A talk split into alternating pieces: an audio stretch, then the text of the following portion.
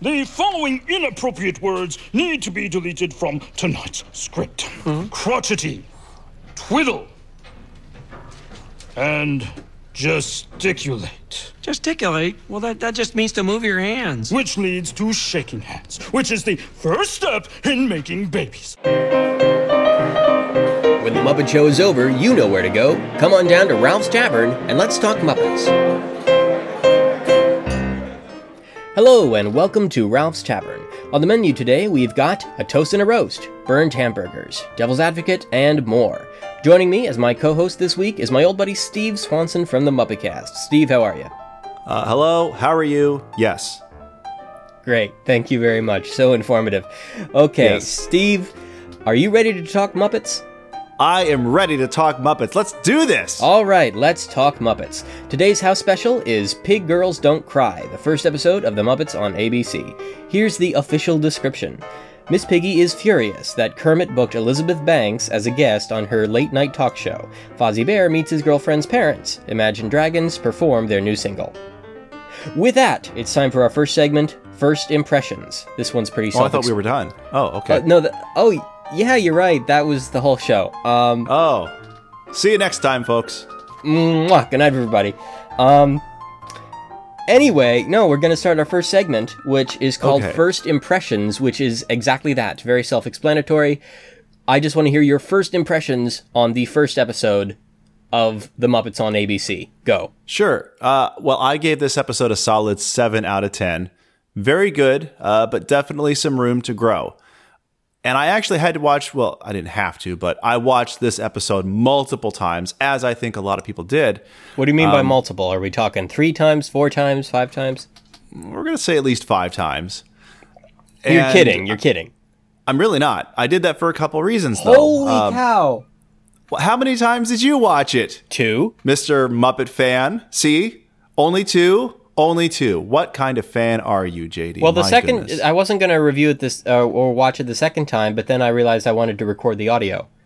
Okay, well, the reason that I watched it that many times, I watched it a good few times before I went on MuppetCast.com and wrote an extensive, we're talking almost 5,000-word review of the show on MuppetCast.com, which is my website, by the way, JD, that you didn't mention. Also, the fact that I'm the host of the Muppet Cast, which you can find in iTunes and at MuppetCast.com. But it's okay. Fairly certain I said joining me as my co-host this week is my old buddy Steve Swanson from the Muppet Cast. But no, I don't think that's what you said. But in any case, that was in my script. If I didn't say it, then I'm just bad at reading. But yes, your website is wonderful. Your podcast is great. It was a true inspiration, and your review was too long. Continue.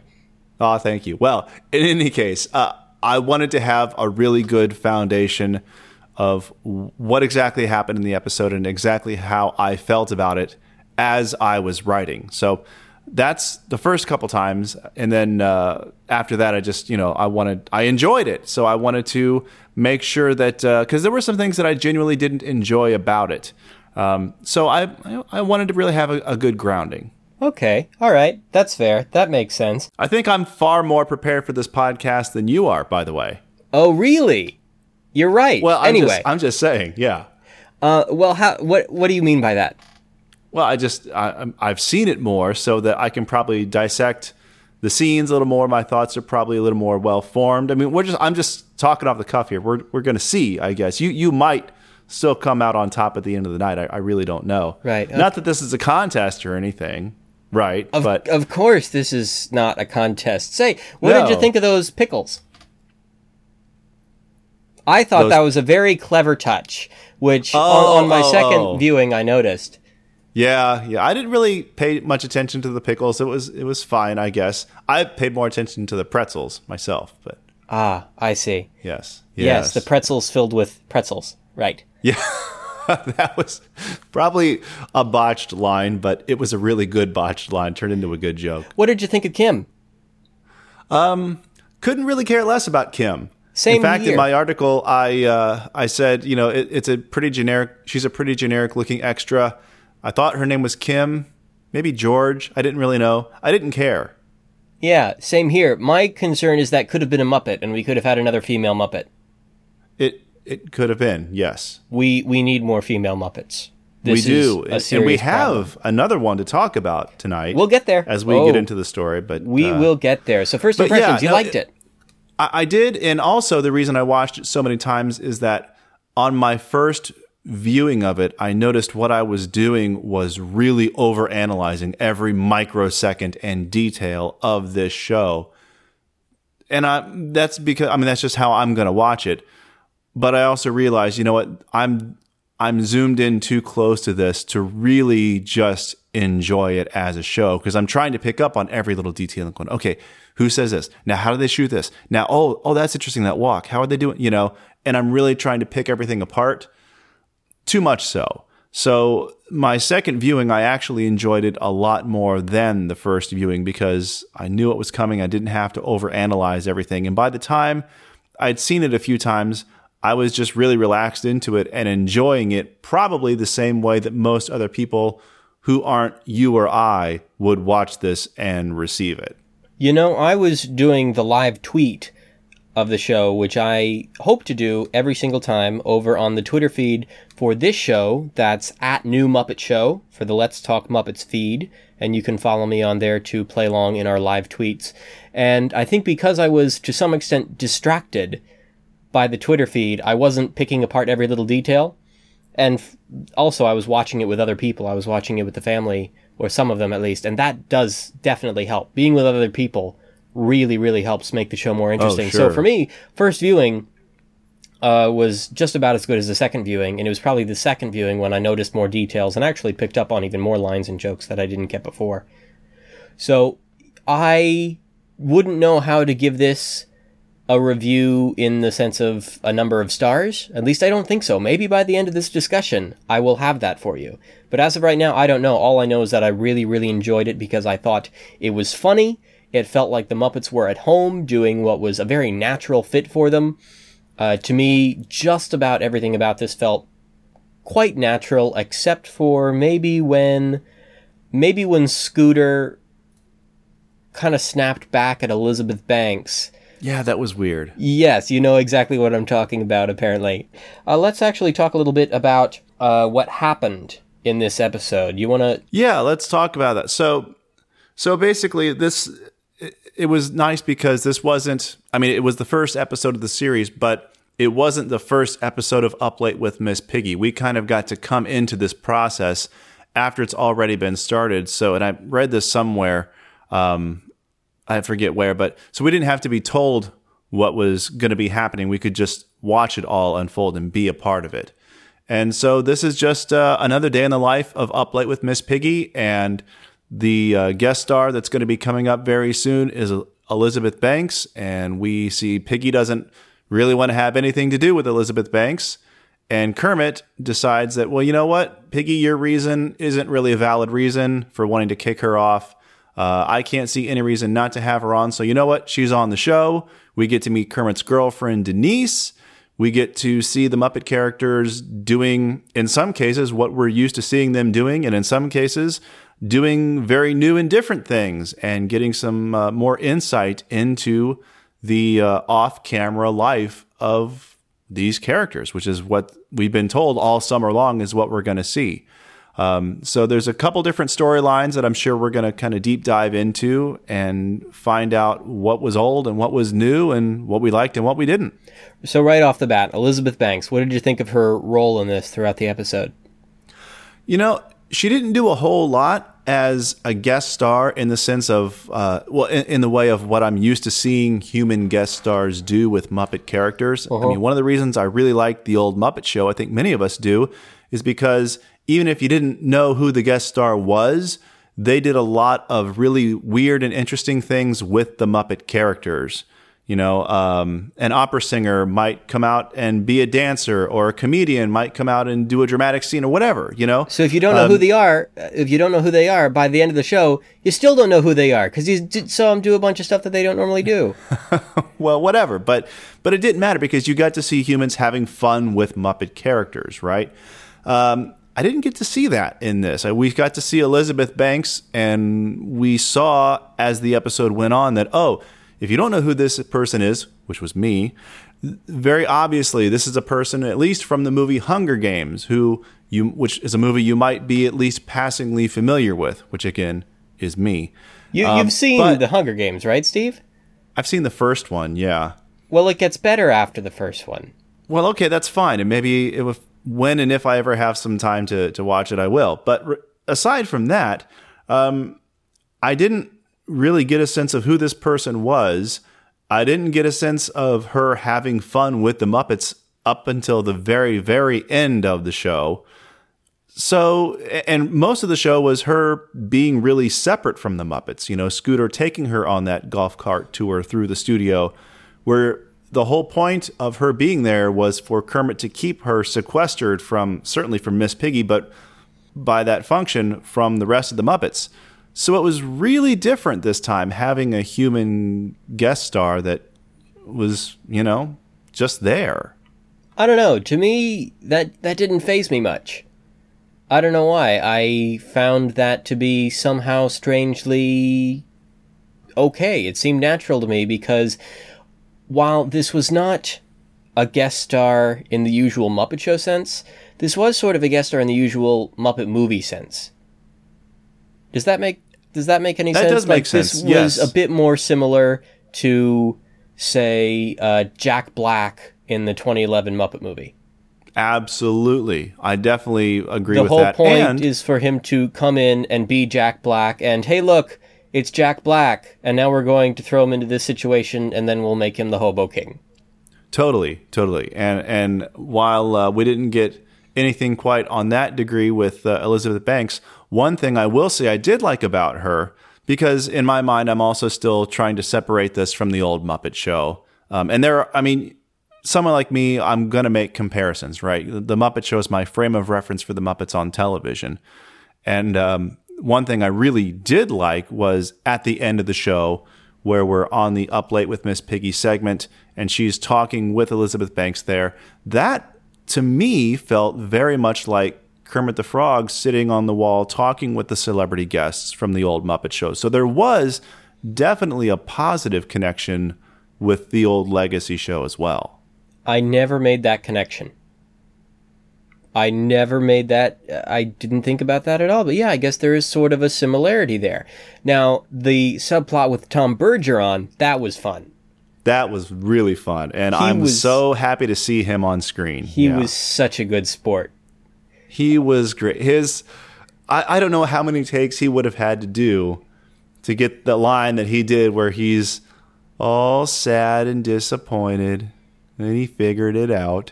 And it was just hilarious. Yeah. I loved the bit about the basket with the not so fancy salami. Oh, yeah. Yeah. So many great jokes in this episode. Can we talk about that? We've talked about a few different things so far. If you watch an episode of Muppets Tonight, or dare I say it, Studio DC Almost Live, the jokes are there. Sorry, did I make you throw up a little?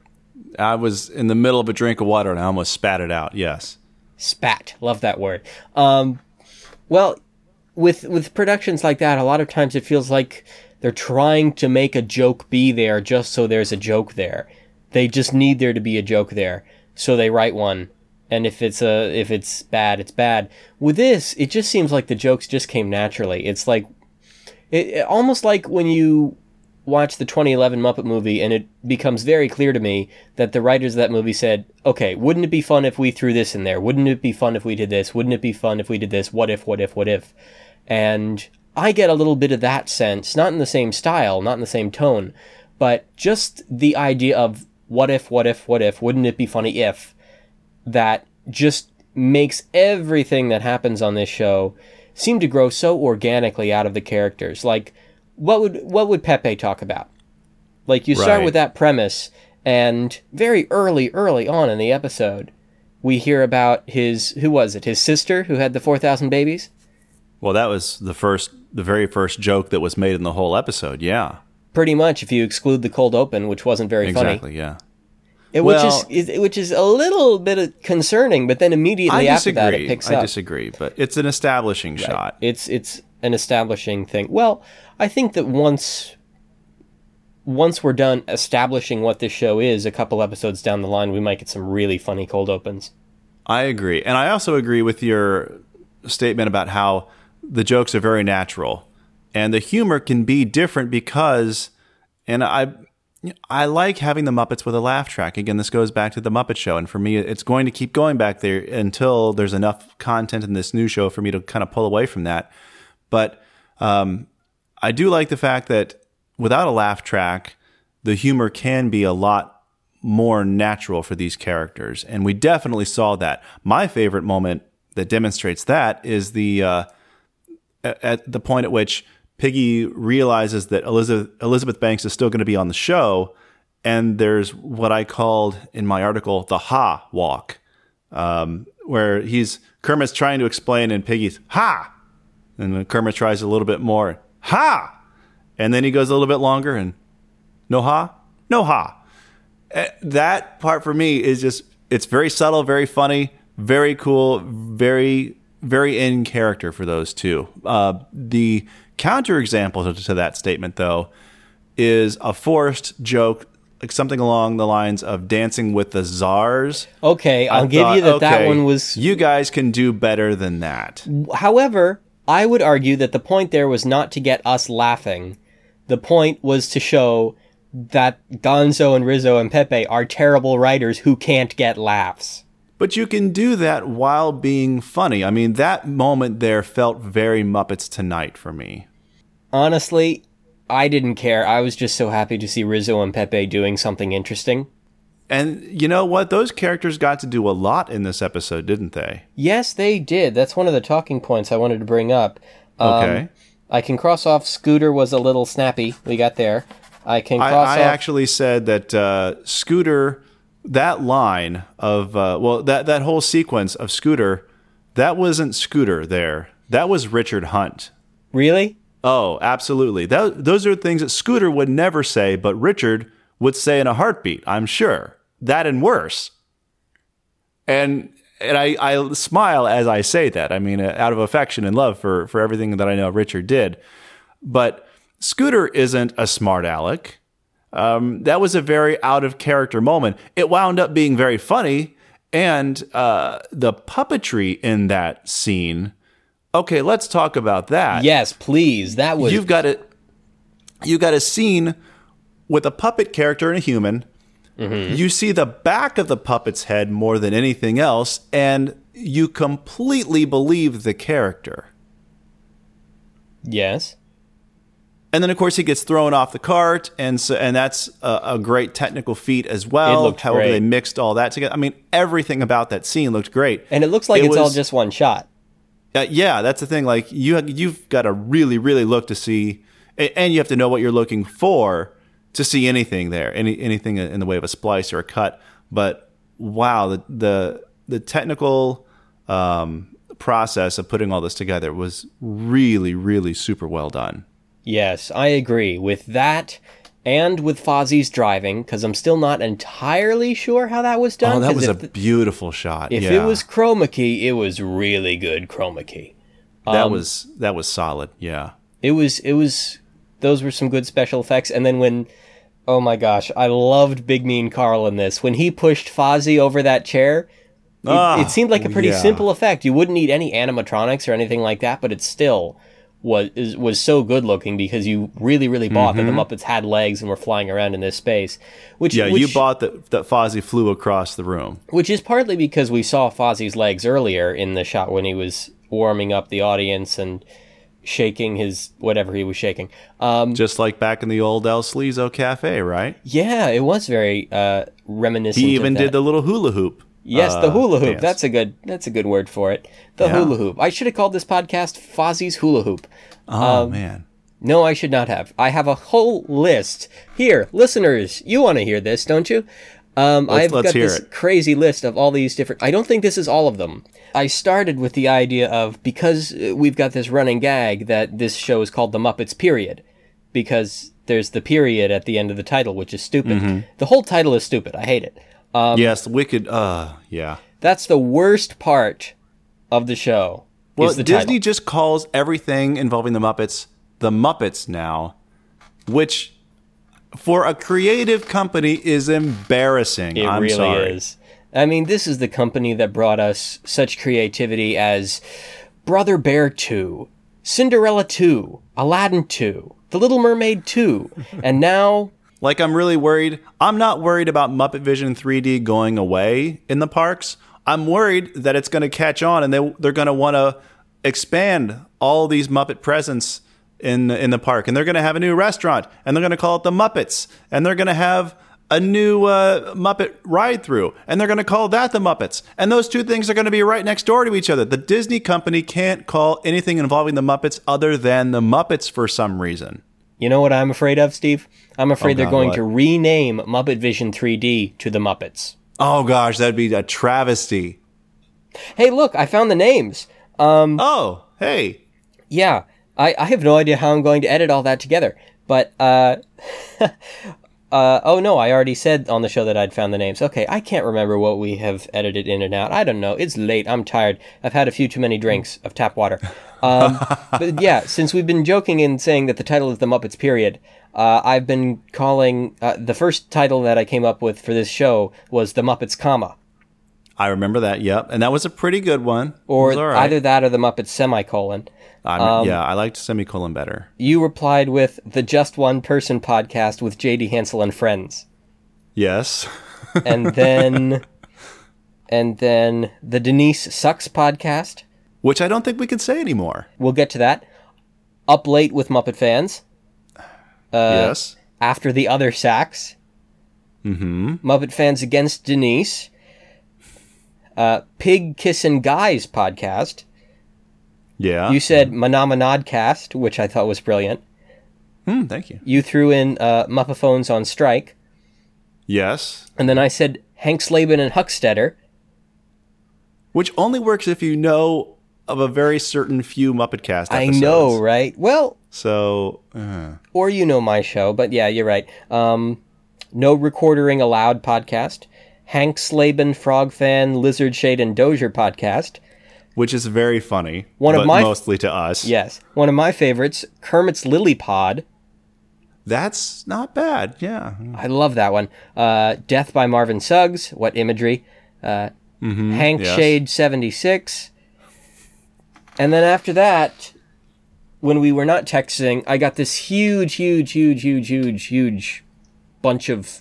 ideas from Muppets on Muppets, Last Week in Muppetland, Dissecting Kermit, The Kermit Vlog, The Muppet Show Logs, The Muppet Show Files, The Kermiggy Show, Kermit's Burger, Access Muppet Show, The Deep Fried Denise Show, The Muppet Chat Room, Muppet Con, The Frog and Piggy Talk Show, Froggy Piggy Pod, that's hard to say, We're Screwed Gary, Let's Eat Denise, Muppets Exposed, Frog Legs and Bacon, Not Another Muppet Show, The Secret Life of Bobo, Under Ralph's Tavern, then Ralph's Tavern, which I was really seriously considering calling the show, then Muppets After Hours, and I had a few others before I finally settled on this one, and eventually I had to stop thinking of other ideas because I just needed to make the logo, which I think turned out okie dokie.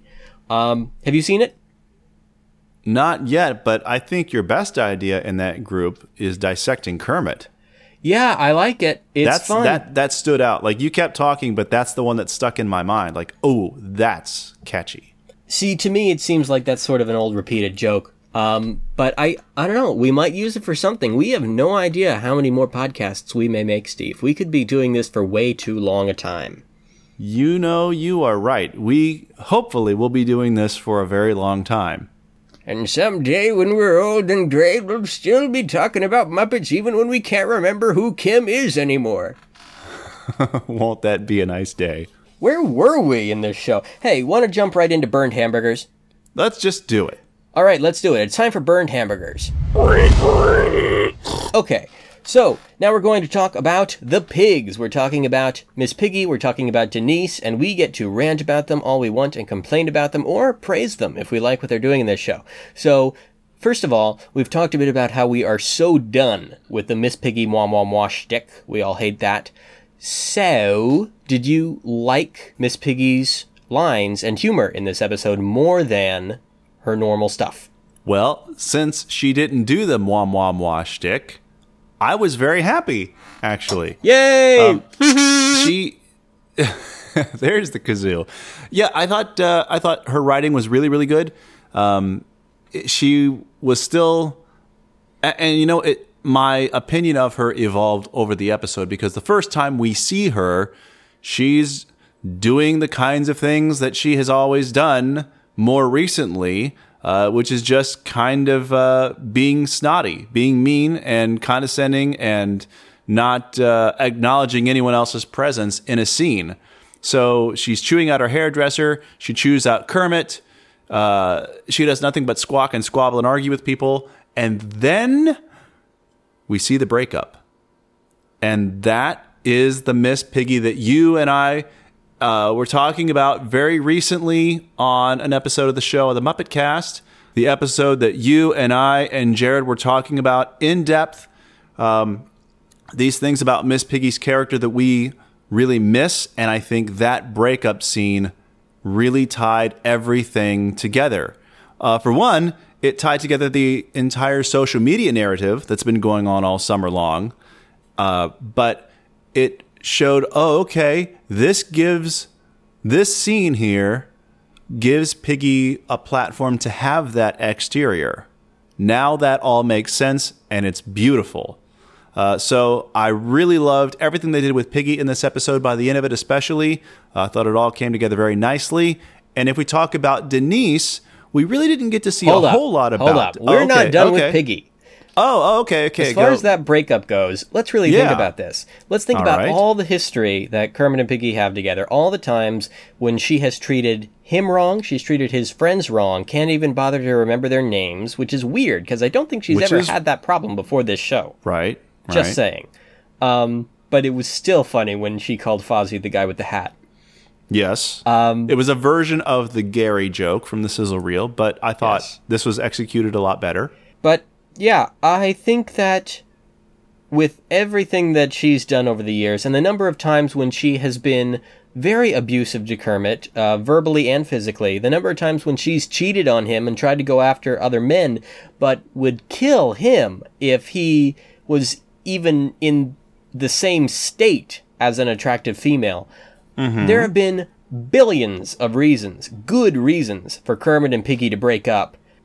And then we finally get to this kind of relatively little wimpy thing that happened in which she just took a lot of selfies with people for a long time and they missed the movie and presumably a Q&A that followed with Elizabeth Banks. Because I haven't actually seen Pitch Perfect 2. I haven't seen either of those films, but I'm pretty sure Elizabeth Banks is in that. Which is why her poster was on the wall. But I'm not positive about all that. I'm guessing.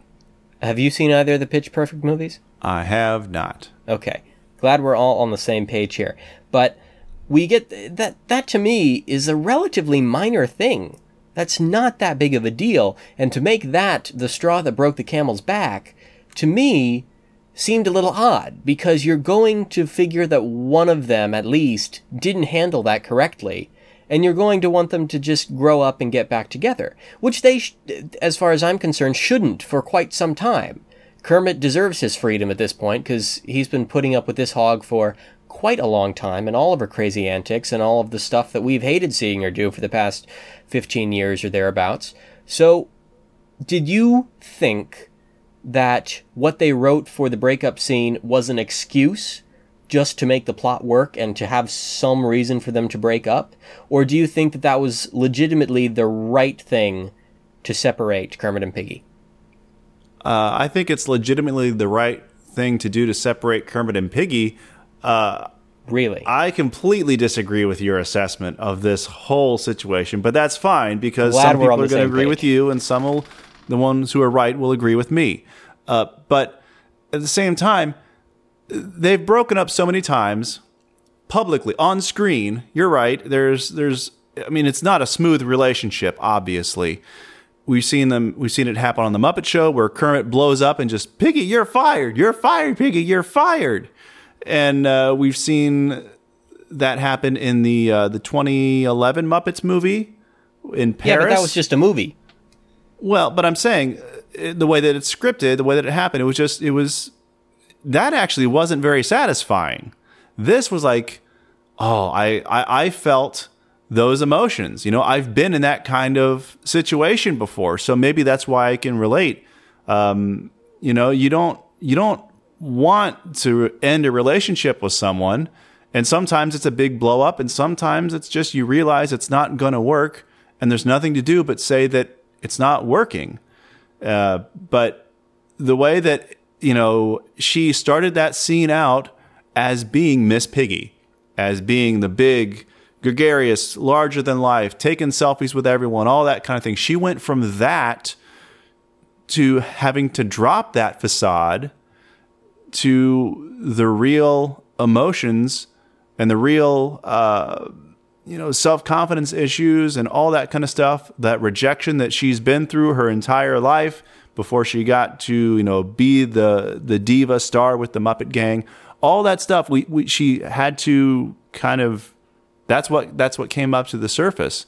So I think that was really brilliantly done. I think, different age groups and different reference points digest that scene a little bit differently, but I thought everything about that was perfect. I thought it could have been a heck of a lot worse, but for what it was fine. If it got the job done, it got the job done. They slowed down enough to let the moment play out and let it sit there and let it affect you and let you be moved by it, and I was moved by it. That being said, I was still left a little bit unsatisfied and going, really? That was it? Kermit, you could have had that conversation with her in 1978.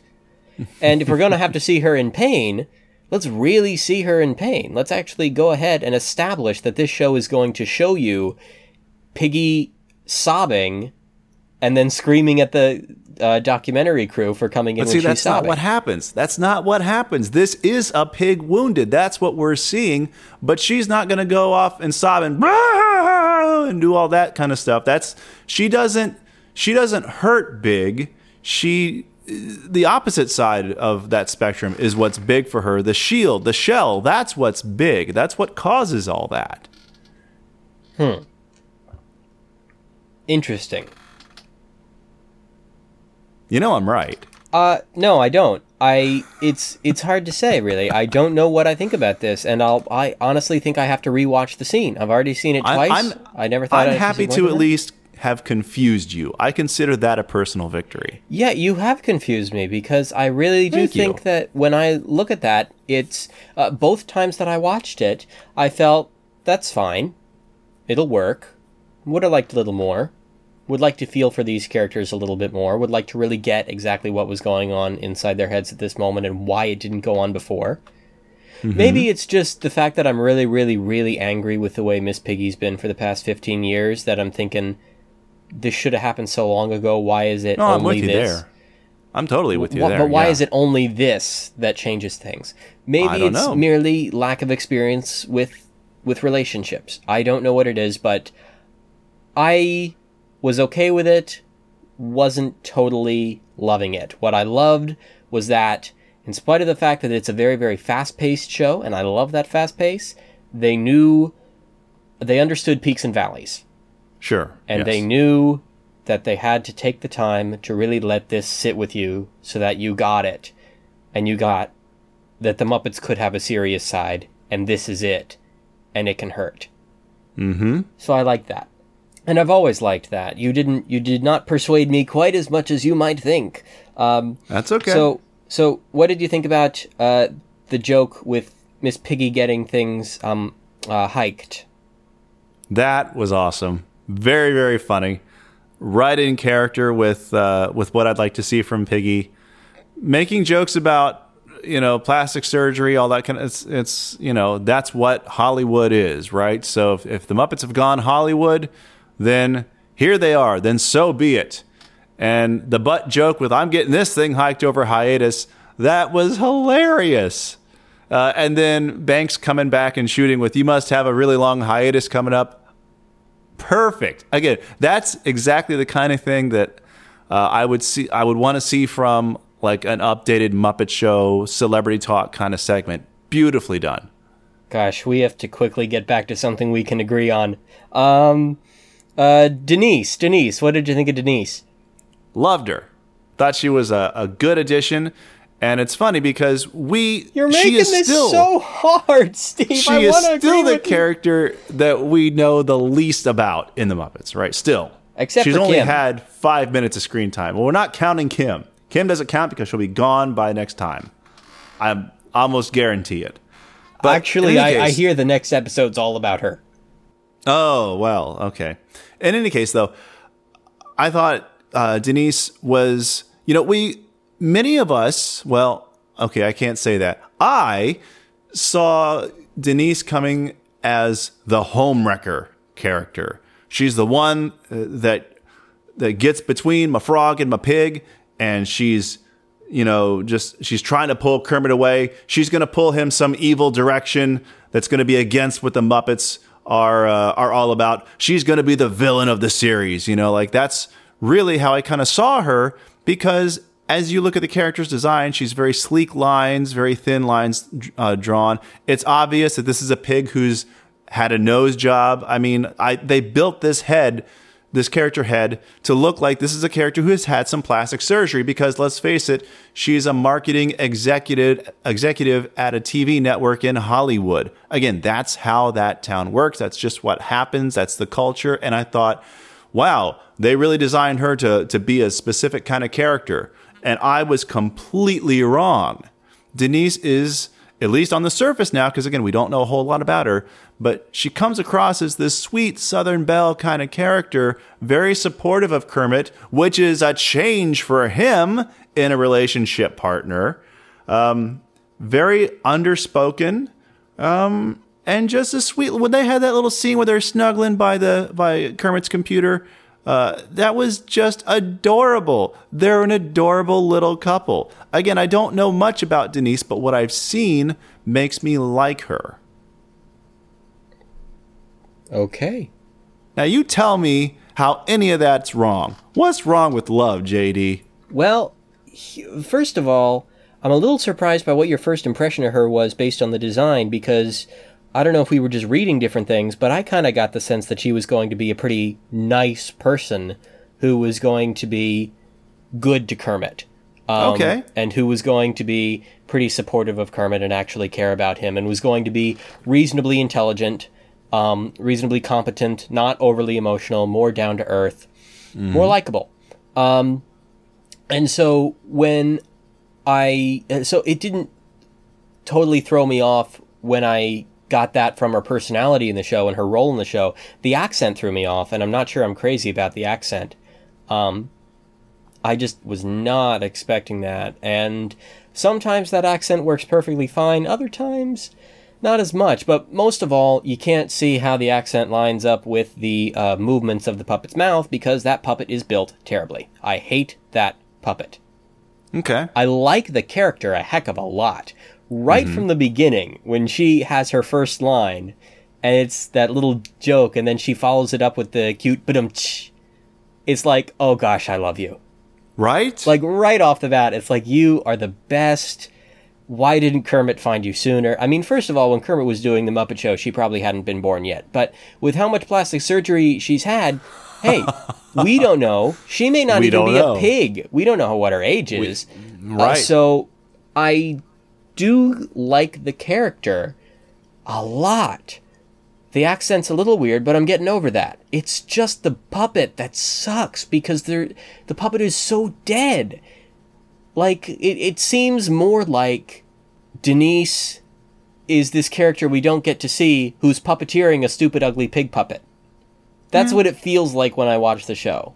Denise is the puppeteer of this terribly built puppet that has no life in the face, no expression in the face. And you see, I've heard people talk about the Muppets before and why they don't like the Muppets. Yes, I've run into people who don't like the Muppets. Lots and lots of mostly younger people under the age of 20 don't get the Muppets. And one of the critiques that I've heard is people saying, well, I think it's just a lack of expression that creeps me out. Just how dead those faces and those eyes look. That's creepy.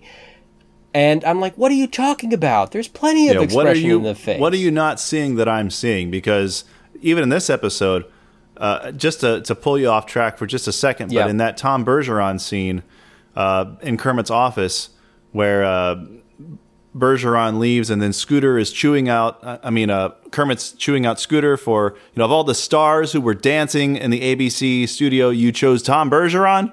And Tom knocks on the window and says, I'm still here. And Kermit's face goes from shock to this smarmy kind of cover-up smile, which is just a movement of Steve Whitmire's hand, but his expression changes in half a second, and it's so amazingly pitch perfect. It's right on. Every time. And it's like, sorry, that's expression right there. That's huge expression. Yes, every time I see Steve Whitmire perform, I respect him more. Oh my God, yes. I adore Steve Whitmire more and more and more and more and more every single time I see one of his more recent performances, because he is spot on every single time, always coming up with something brilliant to do with whatever puppet is in his hand, every time, and making it more and more interesting and always throwing in more and more clever little touches and clever little movements. And the result is a lot of expression and a lot of reality. And it's just who he is as an entertainer. Yeah. And then you get Denise. And the performer is doing a great job. I can tell. I can tell it's a great voice and it's great puppetry. That being said, one of the things I learned at the Beyond the Sock workshop is if you have a great puppet but a terrible performer, it's going to look terrible. If you have a great performer and a terrible puppet, it's still going to look terrible. What I'm seeing here is from what I can tell, I haven't seen all that many characters that this person has performed before, at least to my knowledge. I'm looking at Julianne. How do you say your last name? Oh, is it Julianne Butcher? Yes. Is that who it is? Yes. Oh, that's so awesome. I've been a fan of hers for a long time. Okay, so you know who she is. Yeah. Wow. I've looked up her Muppet Wiki page a couple of times before, and I see that she's done The Scrumps, she's done Sid the Science Kid, she's done Puppet Up and Stuffed and Unstrung, and had a cameo in Forgetting Sarah Marshall, which I still haven't seen yet. I gotta see that at some point. You do. It's a good movie. She's super talented. Okay, I will. Well, I don't have to take your word for it, because I could see that in this episode. It was abundantly clear. And was she also doing Yolanda, or who was doing Yolanda? Do we know? I don't know, but it's entirely possible that she was doing Yolanda. If, in fact, we didn't really get a name on that female rat character, but I kind of associated Yolanda as well. Is it wrong that every time we see a female rat, we assume it's Yolanda? No. Okay. There aren't a whole lot of named female rat characters, right? Well, if Rizzo's hitting on her, you'd think at this point he wouldn't need to be trying to pick up Yolanda with a pickup line, because they've already dated so many times. It would be more like, do you want to get back together? Yeah. So maybe it wasn't Yolanda. I don't know. I thought the Muppet Wiki said it was Yolanda, but maybe the Wiki, dare I say it, could be wrong about this. No, that's impossible. Okay, I refuse to accept that. You're right. It's Yolanda. By the way, Muppet Hub, the homepage for this podcast and for so many other wonderful Muppetational things, just got its own page on the Muppet Wiki. Well, it's about time. Yeah, I'll say it's about time. It took forever for somebody to finally write that, and that somebody had to be me. Gosh, come on, people. Well, I had to write mine. Oh, you did? That's just how it happened. Yes, of course. Why didn't you do it sooner? Well, I didn't get around to it. Okay. Anyways, moving on. So, yeah, I love the character, hate the puppet. The puppet sucks all the reality out of it, or at least most of the reality out of it. But I am really looking forward to seeing more of this character. It's a pity. It's a pity that this is that we've got such a good character, but we can't get enough expression out of the mouth or the eyes. And isn't it a shame? I don't know what could be done to change that. Maybe if it had a look that was slightly more like Spamella. I mean, on the whole, I think this puppet goes in a better direction than what they were using in the pitch reel. Oh goodness, yes. It's like you've got the right idea, it just doesn't have the right expression. But maybe the people at building the Muppets now at what is it, Puppet Heap? Are they still doing this? It is Puppet Heap, I believe. Yes, still Puppet Heap. Okay. Maybe as weeks go on, her Botox will relax a little bit. It will get more expression out of the face. Maybe. Yeah. It could happen. It could. Yeah. We shall see. So, for now, the verdict is Piggy's doing better and Denise is good. Mm-hmm. I agree. Moving right along. Is there anything in this episode that really ticked you off? I don't think so. There were things that I weren't... There were things that I definitely thought fell flat, but I think I've already talked about some of those, like the Dancing with the Czars. That wasn't that great. I thought the Fozzie and the parents could have been tightened up a little bit. It just felt like it went on a little bit too long, but maybe that could be just my perception, but that was sort of my opinion of that. But really, I thought everything was at least okay, and then there were some parts that were just like, oh, great, that's amazing. And the amazing things were like real sharp spikes in an otherwise just kind of okay going on with the flow. That's why I gave it a 7, because most of it's a 5, which is passable. And then you had moments like Zoot at the beginning thinking that he's in an AA meeting. I know, right? That which was hilarious. Like, Zoot for the win in the first scene. I know, that was awesome. Brilliant. Oh, my God. Uncle Deadly as his just walk around wardrobe character. Yep. You know, given the little brush thing. And the second time he comes along and it's Kermit, he's just, no, it's skin. Ow, ow. Like, everything about that is just these little tiny little subtle touches that go, oh, yes, this is all real. You know? So clever. Loved that. So, a lot of little clever things that were just great little creative spikes in, like I said, almost, I mean, all of it is still pretty good. I hope that our general level can raise up. I hope like the resting level can go from a 5 to a 7, because then we can spike up to a 10. Still, I mean, I'm a harsh critic, and I'm looking for things that most audiences aren't looking for, and I'm aware of that. So this is really a very good effort for a first episode. I know a lot of people loved it. A lot of other people had problems with it. You know, you look at the reviews for this episode are all over the map. But you know what the real result is? It was ABC's highest rated series premiere, I think, ever. At least in a very, very long time. So you know what? The numbers are there. Probably because a lot of people were curious. The numbers aren't going to be as high next week, and I realize that. I'm ready for that. But at the same time, I think there's a lot of us that are sticking around. I hope there are, at least. Yeah, and I think that once they get through establishing what this show is, and once they figure out what this show is, that's part of it too. That's part of it too. Then I think it's probably going to rise to a standard 7. Just as usual, and then we get peaks after that are just through the roof. Yeah. And so I want to see more creativity in actual acts on the show. We barely got to see any of Up Late with Miss Piggy.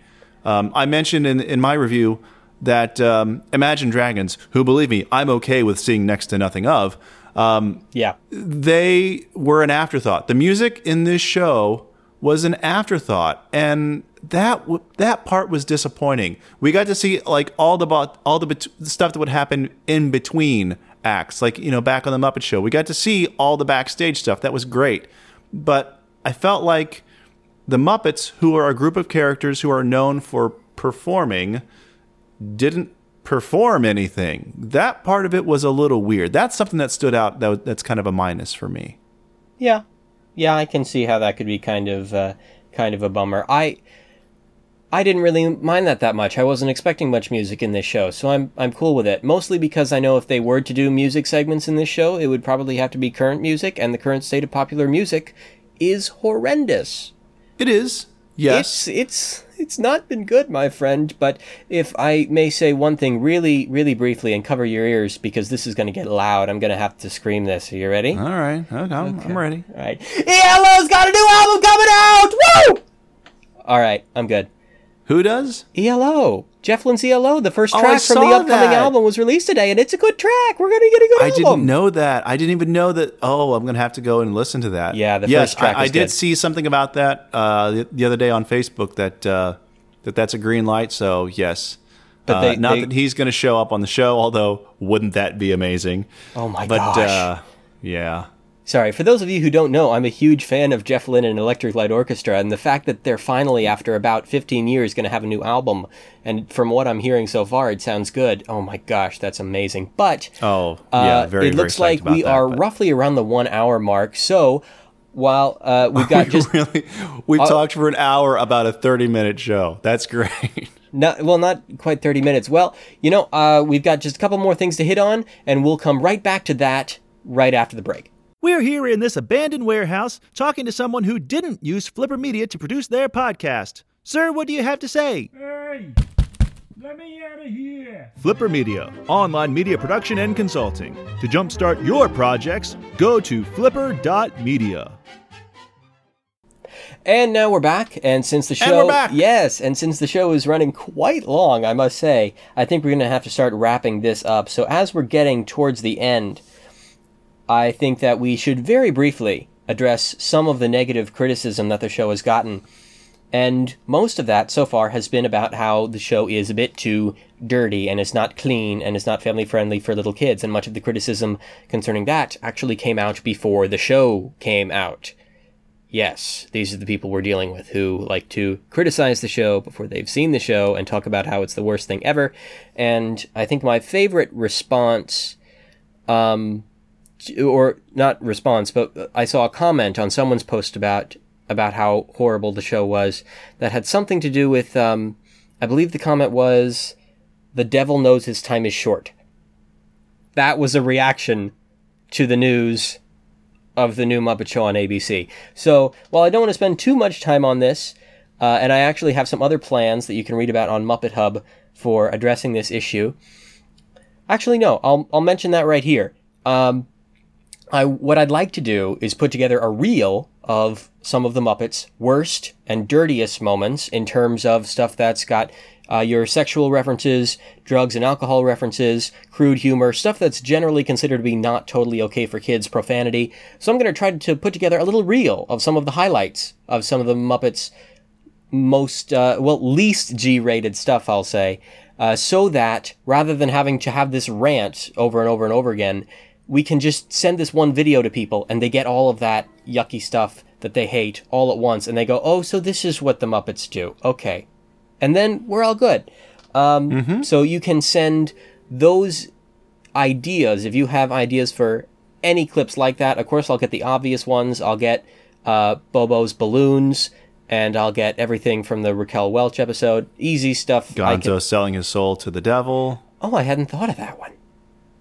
Yeah, that's good. Well, there's all kinds. There's so many good things. I actually wanted to mention one other joke that I temporarily slipped my mind, and it's one of those things that is it's pitch perfect for the Muppets because it's a joke that works one way for kids, probably, and works quite another way for adults. I think. Do tell. If I'm not the only person who's interpreting the joke this way, but when there's a cutaway to a Kermit talking head explaining how he and Denise met. And he talks about they met at a cross-promotional synergy meeting, and the camera focuses back to Denise, who's drinking her iced coffee from a straw, very deliberately, goes back to Kermit. Kermit says, we cross-promoted. That's a very adult joke that they made right there. That's very funny to me. And most kids probably wouldn't even get that. And that's why the Muppets are the Muppets, because they can do that. Very well. The New York Times actually gave that joke a really, really hard time. Really? Because it is a crude joke. I mean, but it's a funny crude joke. To me, it's not the worst potty humor I've heard by no means, and it's somewhat clever. I like the pun, but still, I don't know that needed to be there. And I can see how that might be pushing it a little bit. For a show that some children are going to watch. They won't get it, but it's just going to make things awkward for the whole family. So I like it. I didn't love it quite as much as you did, but okay. Anyway, just to respond yes, quickly to one of the big things that came up, Franklin Graham is significant by descent.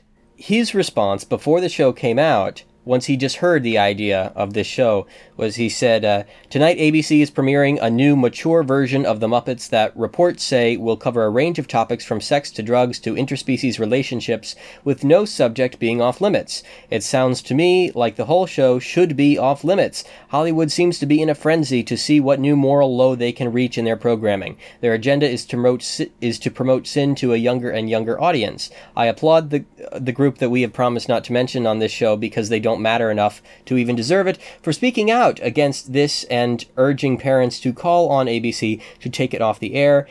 And, you know, sorry, end quote. My favorite part of this is when it says, is the fact that he has a problem with covering the topic of interspecies relationships.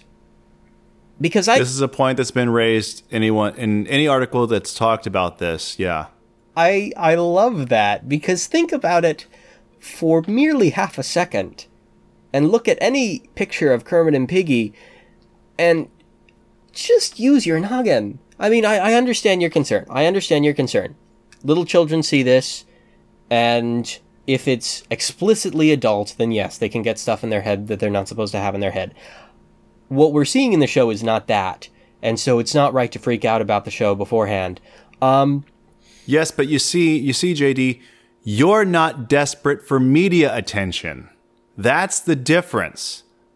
You're not trying to manipulate the news cycle to get your name out there for no, I'm going to stop. Because, yeah, it's shameful. It's as shameful as the behavior these people say they're protesting against. They should be ashamed of themselves. They should go away.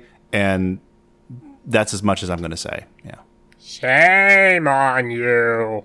Sorry, that was a terrible Fozzie, but you get the idea. Thank you. Yes. Moving right along. All right, it's time to wrap up the show. Well, almost. Steve? Don't go all frog fan on me, Steve. No, sorry. I just, well, you said the song, and that's one of the ones I know how to play that's kind of impressive on ukulele, so. Play it again. I'm good. I'm back. I'm here. Okay. Oh, you want to hear it again? Okay. Nope. Oh, okay, I'm here. Let's go. Let's do this. Okay, it's time for a toast and a roast. This is when... Oh, my God, there's more. What? Nothing. Okay, let's do it. It's time for a toast and a roast. This is when we... pick one person. It can be a character in the show or a person related to the show whom we are going to toast. We are going to celebrate what they have done in relation to the show, and we roast somebody else for making the show worse. So, all right. Would you like me to begin? I would like you to begin. Okay. A toast to Zoot. It. Did I beat you to it? You did, but that's okay. Okay. Fine. I changed my mind. You get to toast. No. You take it, because I'll think of something. There's plenty to toast here. That's not a problem. So go for it. Right. Continue. Okay, so I'm going to toast to Zoot because he had the ultimate joke to establish the tone of this episode. It's something that's basically harmless. I mean, there are plenty of family productions that can carefully allude to AA meetings or something of that nature, similar meetings. And that's fine, but it still establishes the adult tone that we want to see in this show. Very funny, totally spot on for Zoot, and leave it to the quiet guy to speak up with one of the funniest jokes in the whole episode towards the beginning. Yeah. It established the tone of the episode, the tone of the whole show, and was a big laugh, and reminded me just how much I love Zoot. Steve, who's your toast? No, do your roast too. Oh, do my roast as well? Yeah. Okay. I'm going to roast whoever the heck decided to call this show The Muppets. You can't do that. You've got to do a character from the show. No, I don't. I already explained in the rules that it can be someone related to the show. It could be one of the creators. All right. Or fine. It has to be someone from the show. Are we changing the rules? Yes. It's episode one, so we can change the rules. It has to be a character. Oh, rats. No, that's not my character. I'm going to roast Fozzie's girlfriend... Ricky Lindholm, is that how you pronounce the last name? Okay. I don't know how to pronounce her name. I am only vaguely familiar with her work in Garfunkel and Oates. But I didn't think that she was as good for the character as the person who was in the pitch reel. The girl who was in the pitch reel you totally bought was someone yes. whom you would want the parents' approval if you were with that person. With Ricky, it didn't seem like the parents would matter that much, because when it's a 36-year-old woman, well, the parents aren't necessarily a huge... That was a 36-year-old woman. Come on. It was. She's 36. I'm looking at her Wikipedia page right now. But she's playing a 25-year-old. Yeah, but you don't buy it for a dang second. Well, okay. It's true. That was the problem. My brother pointed that out, too. It's like, she's like 40, and she's playing someone who's 25. That doesn't work. And I'm like, disagree. No, it kind of worked. No, you're right. It doesn't work. All right. And continue. So for me, that kind of broke a little bit of the illusion. Steve? I'm going to toast Fozzie's girlfriend, Becky. No, I'm kidding. I am going to start on the roast, though, because I'm going to roast Becky's father, Carl, who is not Big Mean Carl. He's Human Carl, who was the same Carl from the sizzle reel, only this time has a very encroaching mustache that just, it's horrible, and it's comedically horrible, and it's probably horrible on purpose, but he was just the typical sitcom suspicious dad, didn't like the boyfriend. Everything about that whole scene, if I could roast a scene, and I can, so I won't, but it would be everything involving Becky's parents' home. It was the set was designed to look as nondescript, generic as possible. It was a very dark set. His parents were the most cookie cutter sitcom-y parents you could possibly get, so that the absurdity of Becky and Fozzie's relationship stood out in that whole setup. But the dad, just there was nothing funny about him where I feel like there could have been some good comedy coming from that. It was just a very blank character, not Kim blank, mind you, but still very blank. This is going, you realize Kim is going to be a running gag from now on, right? Oh, totally. Yes. If I could, roast anyone who's associated with the show, and I can't, but if I could, I would roast Imagine Dragons, because they are also terrible. You could have roasted them. They count. And nondescript and corporate rock and everything that's wrong with music right now. But they're not. But I've already said that's someone wrong with music right now. Part of what's wrong. No, they're with most music. Things. They're most things that are wrong with music right now, and the fact that they didn't even play a whole song. Never mind that the song was terrible. Never mind that the song was terrible to begin with. But I can't roast them because I already picked one. But if I could roast the second person, I would say Imagine Dragons. That closing song could have been a Katy Perry song, mind you. So be thankful. Oh, yeah. But I will toast Statler and Waldorf. Okay. Because they have to be there somewhere, right? And I think creatively, they were placed in the perfect position. You know, that this is a TV studio, so they're not going to have the opera box for them to sit in, but they're going to be somewhere. I would much rather see them as a part of the audience, as I'm traditionally used to seeing them, as opposed to trying to shoehorn them into fitting in somewhere with the backstage setup, you know, of this late night show. So, yeah, very well done with Statler and Waldorf. I wasn't a fan of all of their jokes, necessarily, but their presence is absolutely necessary in the show, and it at least gives them something to build on. You know, they're part of that resting five area that I talked about earlier. But I thought that, you know, their presence gives the show so much more potential. There was a lot of great things. Of course, you took my original pick of Zoot, because that was really just a sheer stroke of brilliance. A lot of the Scooter stuff was really, really brilliant puppetry, too. We saw great puppetry. We saw great camera techniques. That whole entire elongated walk in that first scene with Miss Piggy and Kermit, where they walk all the corners around this maze of the office, and the camera follows them in one shot. That's one of the things right there that Steve Whitmire was talking about. in these summer Comic-Con panels and things where he was saying things like, you know, we're doing things technically that we've never been able to do before. It's something that to a viewer at home who maybe doesn't care as much about these things as we do, it would just look like, oh, okay, it's another scene. But we're looking at that and going, but wow. To us, it looks like they pulled something off that's unlike anything they've ever been able to do before. They actually had a good scene, even though it had Andy and Randy in it. It's amazing. Now, that's true. You know what? I was also a fan of Lou Zealand's appearance and his costume, which is, it was not the red suit and the cape thing. It was, he just looks like a guy wearing a flannel shirt. That was pretty cool. I'm anxious to see what we are going to get with the Chip character. Probably not much. Which is probably not much. And it's funny that they say that that character was modeled after Bill Prady, because that can only be true if they did so when they created that character in Muppets from Space. But they can say whatever they want about the character. Okay. Well, anyway. That's my toast and roast. All right. The one of each category, right? Yeah.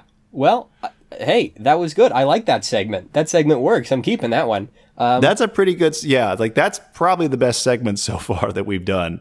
And now, do you have any closing remarks? I think we have exhausted any and all ideas about this show. So you've got your site and your review and this podcast. I have mine with, I'm going to be reviewing each episode over on MuppetCast.com. So episode 1's review is already up there. And I think I'm also going to be live blogging or live tweeting. I'm going to be doing something similar to what you're doing. I think it's great that all these different sites are now like, we're all... This new life has been injected, mm-hmm. and we're exploring all these ways to interact live with our audiences. That is too much fun. Yes, I've never live tweeted before, but now just follow along at New Muppet Show. Couldn't believe no one had taken that Twitter yet. That's so awesome that you got and that. So, yes. So you can follow along there when I live tweet it, and maybe we will have to be replying to each other's tweets and retweeting each other. Oh no, live tweet war. This will be fun, Steve. And then after that, after the show, I'm going to be going live on YouTube at MuppetCast.com/live for, I don't know how long, probably not very long, but kind of like an after party kind of thing. So it's a live video and chat session with me. We can all talk and geek out about what we just saw. So that'll be a lot of fun, too. I'm not typing up any reviews because you listeners can read reviews from Steve. You can read them from everybody else. I'm just going to bring people here to Ralph's Tavern, have a few drinks of tap water, and talk about each episode, and hopefully have Steve on a few more times in the future. Yeah, love it, yeah. So, Steve, where can people find you online? Where can they follow your stuff? Well, I do a little podcast called The Muppet Cast. You can find it online at MuppetCast.com and in iTunes by going to MuppetCast.com/iTunes. That'll take you right to the page, or just, search for The Muppet Cast in the iTunes store. So subscribe and listen. It's just about every week. I say it's most weeks that we have a brand new episode for you. A lot of great stuff, Muppet interviews, news, games, all that kind of fun stuff, Muppet music as well. I'll be talking a little bit about the TV show, but not as much and not in as great a detail as you are because, well, you're doing that. There's also all the live stuff that I'm doing. Like I said, MuppetCast.com/live is where we do weekly after parties of the New Muppet Show now. And for any comments or questions about the Muppets, the Muppet Cast, anything else, you can just send an email to me, M-E, at MuppetCast.com. And I'm JD Hansel from MuppetHub.com. To get in touch with me, you can send an email to notme, N-O-T-M-E, at MuppetHub.com. Be sure to send in your thoughts on this episode so that we can talk about that next episode. As you're watching the upcoming episode of The Muppets that comes out Tuesday at 8, please send us your thoughts so we can talk about it on this show. In fact, I don't know what I'm doing with this podcast yet, but I was thinking I might be able to have some listeners on if you wanted to do something sort of like that Muppet List segment that was on somebody else's show, whoever did the Muppet List segment. It would be fun to actually have listeners on to discuss this. Oh, totally. So if you've got something to say, hey, send a tweet at New Muppet Show or send an email to notme at MuppetHub.com. And be sure to subscribe to our podcasts because this show, Let's Talk Muppets, the Muppet Review Pod or the Muppet Review Show, whatever I'm calling it, is a branch of 11 Point Collar, which you can find also at MuppetHub.com and at MuppetHub.com/iTunes. You can't find it at MuppetHub.com/iTunes as I'm recording this, but when you're listening to it after I edit this show, yes, you will be able to hear or find that there. So subscribe to 11 Point Collar. You'll find this in that feed and on 11 Point Collar's new YouTube channel. Yes, this whole episode, if everything goes according to plan, will be listenable on YouTube on the 11 Point Collar channel. If everything goes according to plan. I really think you should go with the name Ralph's Tavern for one very specific reason. Because then you can end every show by saying... That's all this week from Ralph's Tavern. You can't go home. What is it? That's all this week from Ralph's Tavern. You don't have to go home, but you can't stay here. I can still do that because the setting is still Ralph's Tavern. That's perfect then. But I don't remember what you just said. That's going to be all this week from Ralph's Tavern. You don't have to go home, but you can't stay here. No, I'm not going to be able to remember that. Sorry. It's what every bar says. Well, I don't get out much, Stephen. Okay. Be sure to like Muppet Hub on Facebook at MuppetHub.com/Facebook. And you can follow us on... you can follow me on Twitter at JD11PC, on Tumblr at JD11PC, other places I'm at JD11PC. And that's about all I have to say. So, we'll see you here next time. At Ralph's Tavern or whatever Steve says. Should be more fun. Dude, that's my thing. You can't do that. That's not fair.